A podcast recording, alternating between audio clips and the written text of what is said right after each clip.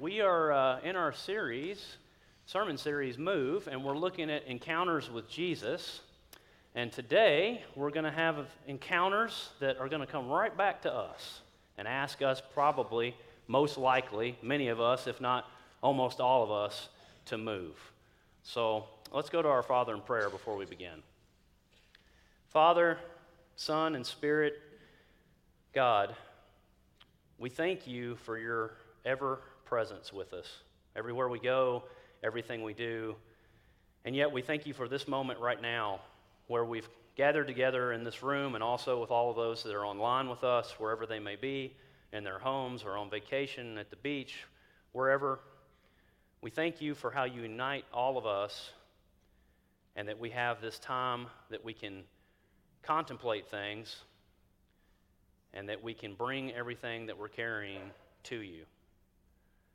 I pray that in the next few minutes, in your mysterious way, you will point to exactly what each person who is participating in the thoughts in this lesson needs to see and hear, and that through your Spirit you will encourage them to move in a way that you're leading them. We pray in Jesus' name.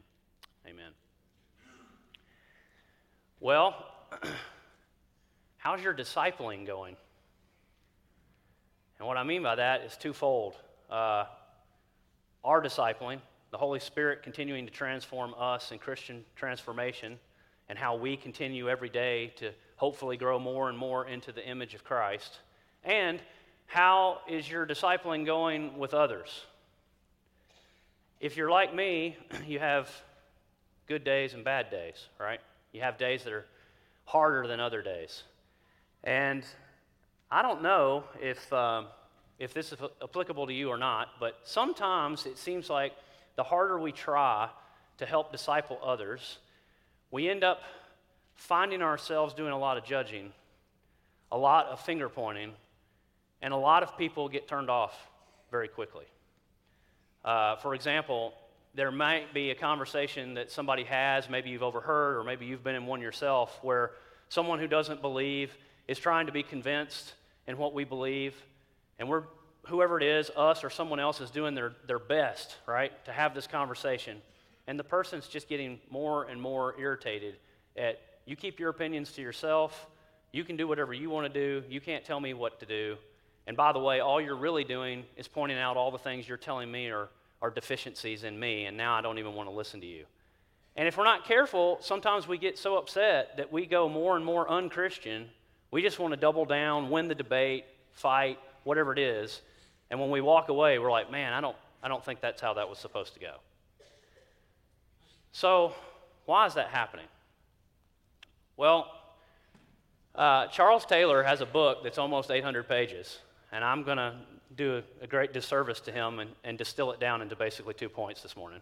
Uh, he claim, it's claimed that his book, uh, A Secular Age, is the most influential book of culture analysis published in the last 60 years. And that's hard for some of us who aren't that old, so I'll just take his word for it.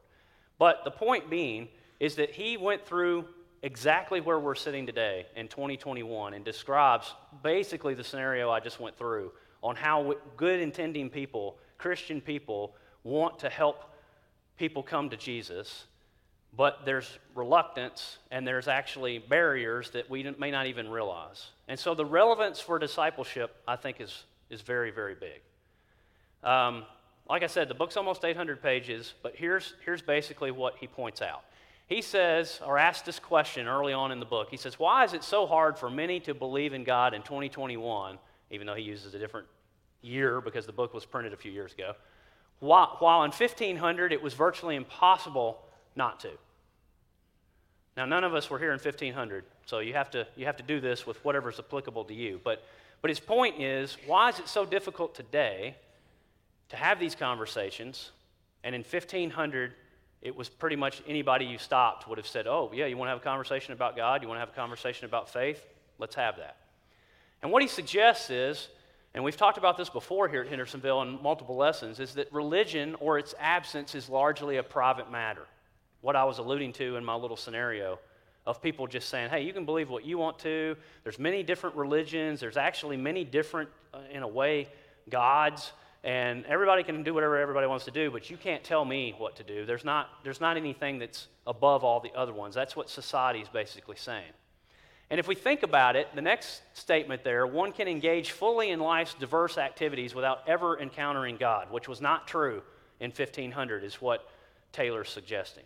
And what that means is if you just right now in your mind run through all the places God has been eliminated from, other than obviously this room and the people that are connected to this room online, it's a pretty long list, right?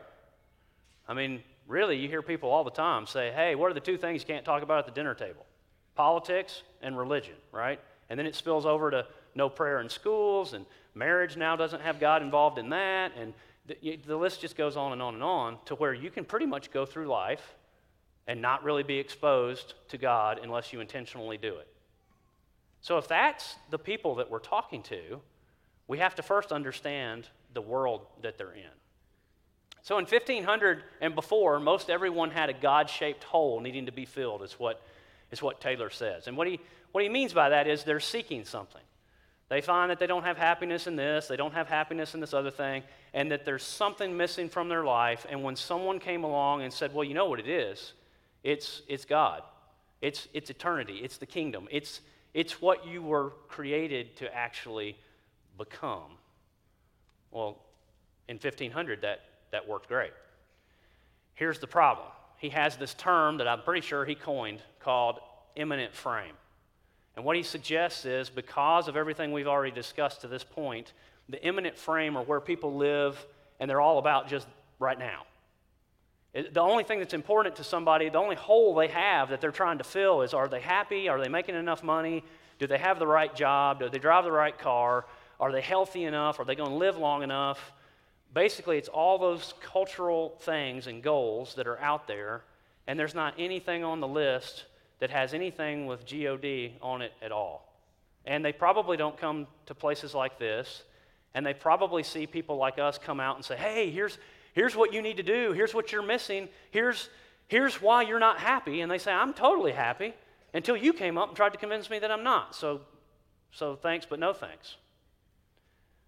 So, what do we do? Well, I think I coined this. We do biblical frame. We say, wait a second. The Bible has examples of this stuff, and we can actually go to it and see that this is not anything really new. Okay, so maybe the, maybe the world has changed since 1500, there's no doubt in that. But if we look at the biblical text, there's not really the absence of this happening even then. We just don't always see it. So the first text we're going to look at this morning is Mark 10, 17 through 18. All of these will come from the NIV. Some of the things in yellow in this first text, I just want you to think about as we go by. Maybe you, maybe you have before, maybe you've seen it, maybe you haven't. Mark 10, 17 through, uh, well, and following. This 17 and 18 right now. As Jesus started on his way, a man ran up to him and fell on his knees before him. Good teacher, he asked, what must I do to inherit eternal life? Why do you call me good? Jesus answered. No one is good except God alone. You know the commandments. You shall not murder. You shall not commit adultery. You shall not steal. You shall not give false testimony. You shall not defraud. Honor your father and mother. Teacher, he declared, all these I have kept since I was a boy. Jesus looked at him and loved him. One thing you lack, he said. Go sell everything you have and give to the poor and you will have treasure in heaven. Then come follow me. At this, the man's face fell. He went away sad because he had great wealth. Hmm. We start with this one because we're going to look at three, like the previous slide said. And I think you'll see how they all connect. But here's, here's what we normally do we ask the wrong questions of the text. Okay, I've done it. I'm not up here acting like I have the answers or that I haven't done this. We ask questions like this We say, Well, I wonder if he ever figured it out. I wonder if he ever sold all this stuff. I wonder if he's lost. I wonder if he's, you know, just going to live a happy life and unfortunately he'll go to hell and he won't be saved. We do this, right? But the passage doesn't contain those answers. Now, you could say, well, wait a minute, there's other places in the Bible we could infer whatever. But this passage doesn't contain those answers. Those are really, those are really the wrong questions. Ultimately, Scripture is about God, what He did, what He is doing, and what He will do. We will never appreciate God's story if solving our problems is what we focus on when we read and study Scripture. That's really not what it is. And it's definitely not to take something like this passage of the, of the rich young ruler and try to determine if we think that we can force on the story whether or not he's saved or not. But did you notice a couple of things that we can ask of the text? We can ask questions like it said Jesus looked at him and loved him. So it would be hard to kind of say, well, yeah, he's probably going to burn because he didn't do what Jesus asked him to do. We also see that Jesus says, Who's good except God? And that's an interesting one we'll look at here in a second. So, when we ask these questions that the text can answer, I think it suggests this We do not have such great wealth. That's the first thing most people say. They're like, well, I mean, this guy, this guy clearly had so much money or property or whatever in that period of human history that we can't really effectively be compared to it. But it's not merely about the money. What blocks us from wanting the kingdom of God right now? It, in the time that this text is written, there weren't boats and cars. Well, there were some boats, but not the boats we have. There weren't boats like we have, cars like we have, airplanes, houses, beach houses. There was, there was not the type of life that is available to us. So we have to put in context what the great riches probably were. And it sounds funny, but the great riches might have been land, animals, you know, goats, sheep, uh, donkeys, other camels, other things that were of great wealth. And that would have been something that this young person was contemplating. So here's the question that we should ask of this text, I think, primary. If God is asking us to remove something from our lives, are we okay?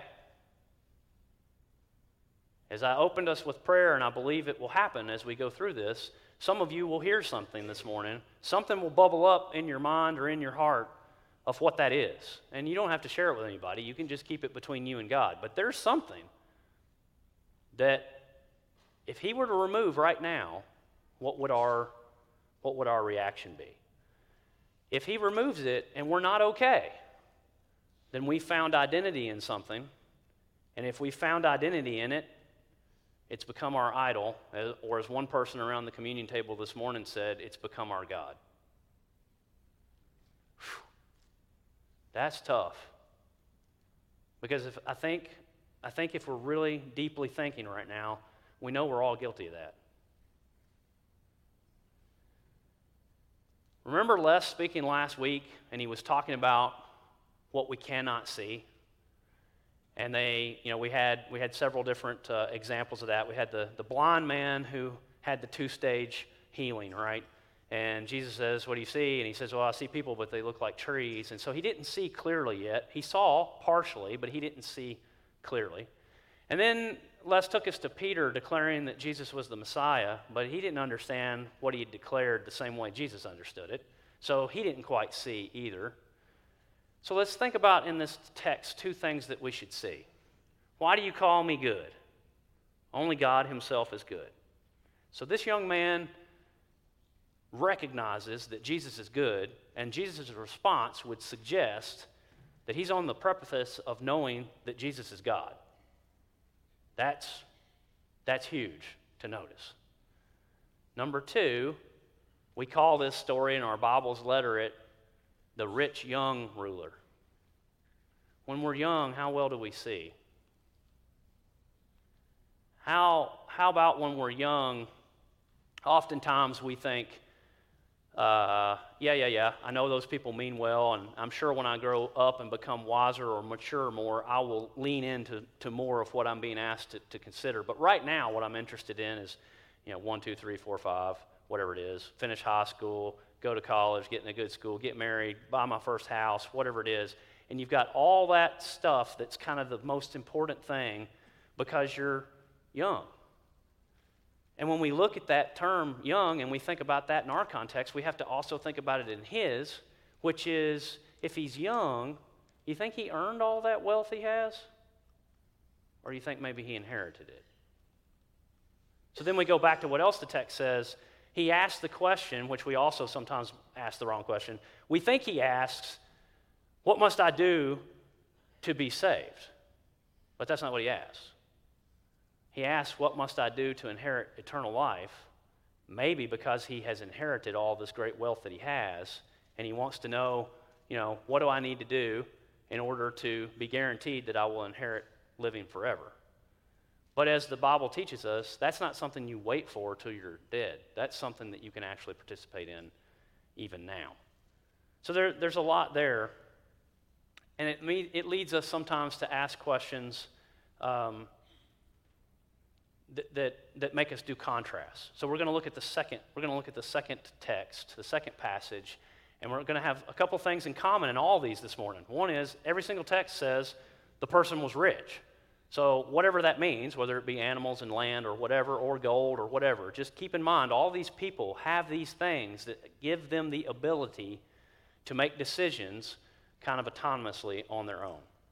So, let's go over to Luke 19, 1 through 10. This is a familiar story to most of us. Uh, most of us that grew up in the church uh, or have been around vacation Bible school have heard the story of, of Zacchaeus probably, but let's go through it for a second because maybe we'll see something we haven't seen before. Jesus entered Jericho and was passing through. A man was there by the name of Zacchaeus. He was a chief tax collector and was wealthy, or some translations say was rich. He wanted to see who Jesus was, but because he was short, he could not see over the crowd. So he ran ahead and climbed a sycamore fig tree to see him, since Jesus was coming that way. When Jesus reached the spot, he looked up and said to him, Zacchaeus, come down immediately. I must stay at your house today.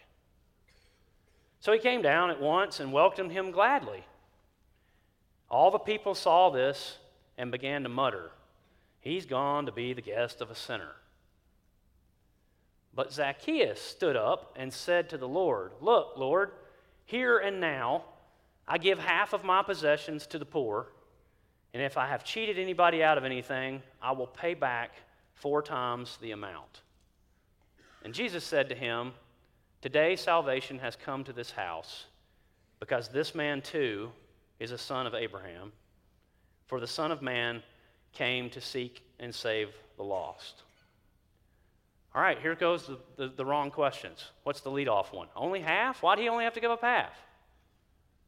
So Jesus, Jesus gives him an accolade and says that salvation's come to this house today, and yet he didn't give up everything he had. He didn't do what the rich young ruler was, was asked to do. Okay? Again, wrong question, because only God knows those individuals and knows what is going on between them and the block to want the kingdom now, as we asked at the, at the beginning. It's not about how much he gives away, it's more about the fact that he voluntarily made the move God called him to make. Notice that Jesus doesn't say, here's the one thing you lack sell half of what you own and give it to the poor, like he said to the rich young ruler. So this guy's a this guy is a chief tax collector. He's got to be older. He's got to have lived long enough to figure some stuff out, right? And when he hears the call on him, however that happens, like in our prayer, we said the mysterious way that ha- that happens, Whatever it was, he just voluntarily says, okay, I'm going to give half of what I owe, of what I own, to the poor. And then he says, if I've defrauded anybody, I'll pay them back four times. Interesting.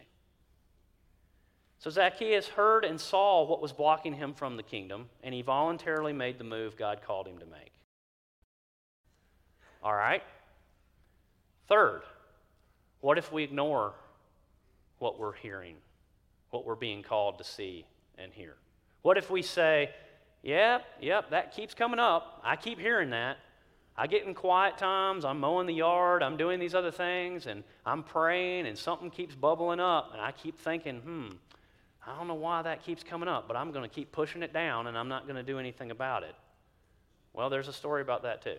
And yet again, it's another rich person. Luke 16. There was a rich man who was dressed in purple and fine linen and lived in luxury every day. At his gate was laid a beggar named Lazarus, covered with sores and longing to eat what fell from the rich man's table. Even the dogs came and licked his sores. The time came when the beggar died, and the angels carried him to Abraham's side. Your translation may say bosom. I, am suggesting with my initials up there, paradise. This is where this is where this man goes to have no doubt of what his eternal future is. And the rich man also died and was buried in Hades, which is the Greek version of the Hebrew term Sheol, where the dead go. And after Jesus, there's a way out of that. And so, those of us who are in the eternal family, those of us who've been baptized and are part of the good news that He has made a way, don't go there. But the people who aren't, unfortunately, don't have a way not to go there. Where he was in torment.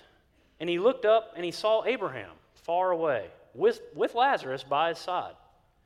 So he called to him, Father Abraham, have pity on me, and send Lazarus to dip the tip of his finger in water and cool my tongue, because I am in agony in this fire. But Abraham replied, Son, remember that in your lifetime you received good things while Lazarus received bad things. But now he is comforted here, and you are in agony. And besides all this, between us and you, a great chasm has been set in place, so that those who want to go from here to you cannot, nor can anyone cross over from there to us. He answered, Then I beg you, Father, send Lazarus to my family for I have five brothers. Let him warn them so that they will not also come to this place of torment. So, there's more to it, and you probably know the rest of it, but here's, here's the point for this morning. So he, he saw, but he saw too late, right? By the time he sees it, what, what the genuine authenticness of the, of the rich man is, is he wants to go back and warn his brothers. But if he's lived in a way that his discipling has not really been effective, if he hasn't shown his brothers what it looks like to hear and make changes, well, they probably aren't going to make changes either. And so we know that text goes on, that passage goes on to say, hey, you know, if someone comes back from the dead, they'll listen. But Jesus has come back from the dead, and we're right back to square one where people don't listen. So this morning, what I'm wanting to do is invite everybody to bring whatever's in your mind to the table. If something has come up, if he's, if he's pinpointed something to you this morning, there's no better place than to bring it co- to communion. And I suggest that we look at Revelation 3:20 this way. Here I am. I stand at the door and knock, Jesus says. If anyone hears my voice and opens the door, I will come in and eat with that person and they with me. But what if that's not a door like we think of a door? What if that's a barricade between us and Jesus of whatever it is that He's pointed out to you this morning is blocking you, keeping you from wanting the kingdom, keeping you from actually saying, What if all this was taken away, whatever it is, would I be okay? What if that's the door?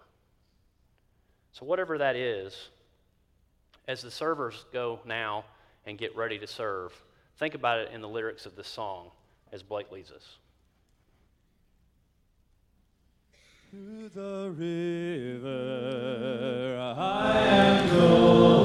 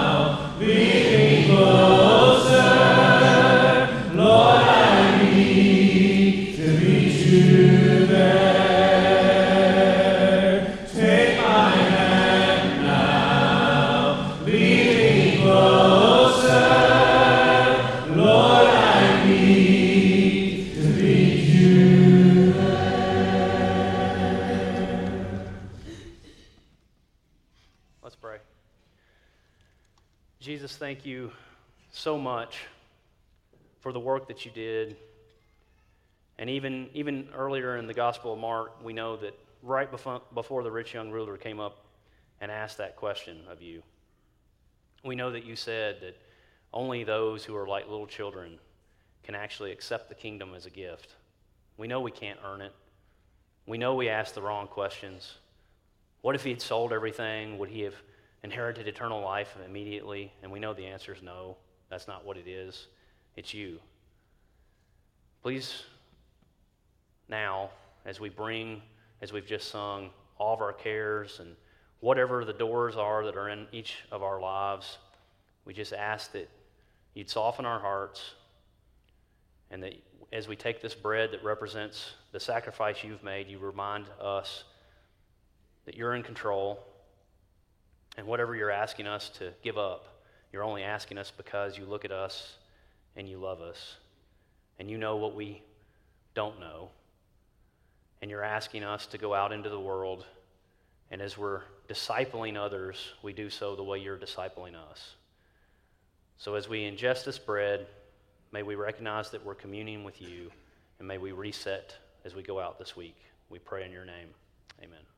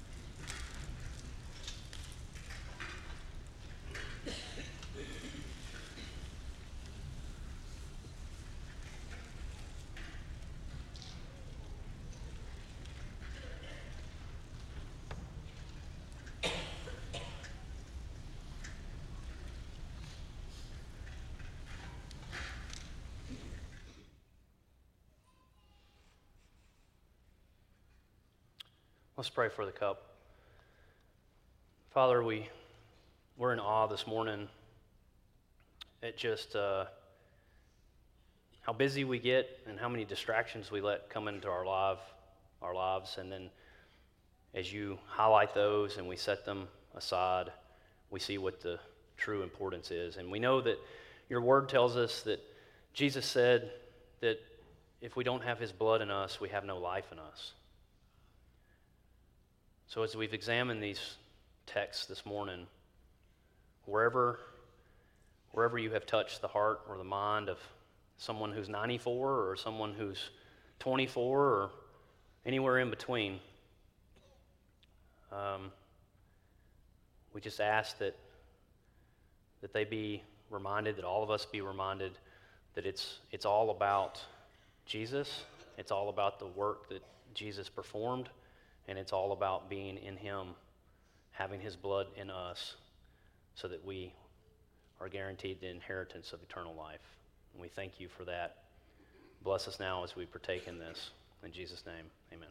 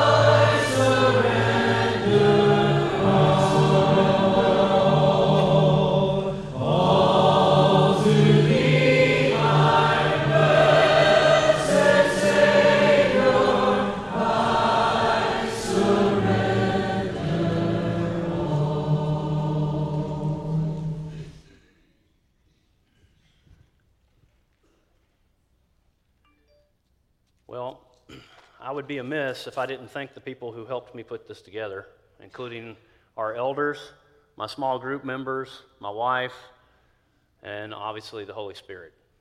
Um, this is a this is a lesson that I think is a enlightening lesson that starts off maybe a little bit negative, but here's the thing. In the text we looked at, because they're different, a question maybe we don't usually ask is Is wealth by itself bad?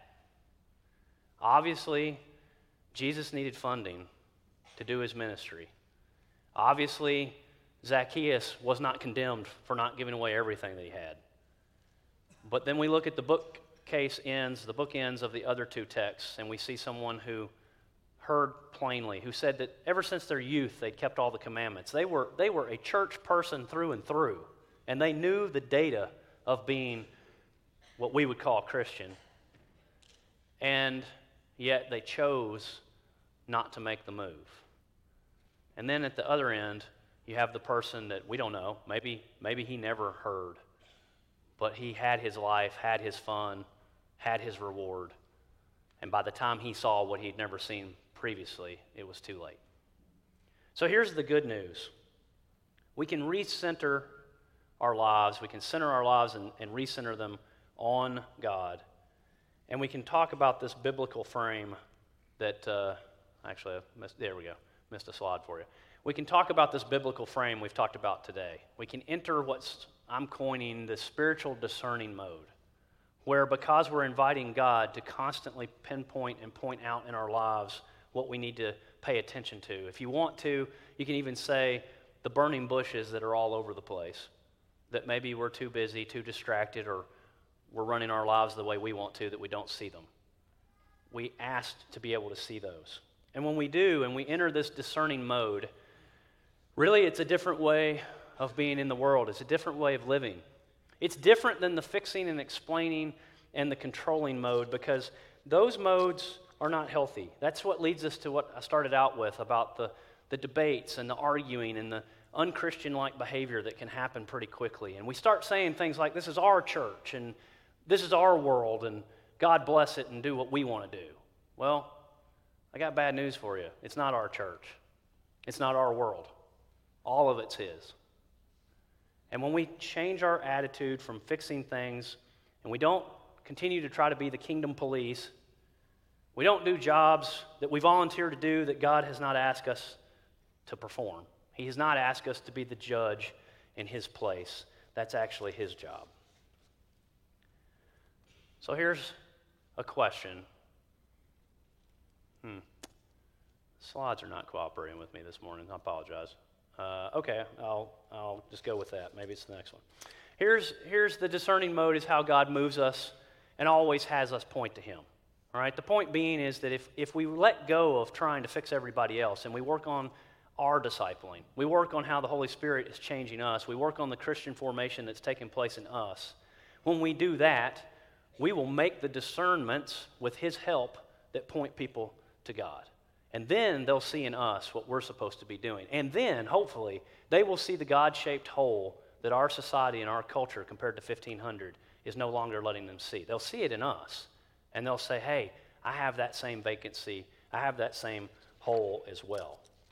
That's what we want to walk out of here and do. So, go back to an earlier question. If we knew that Jesus was returning right now,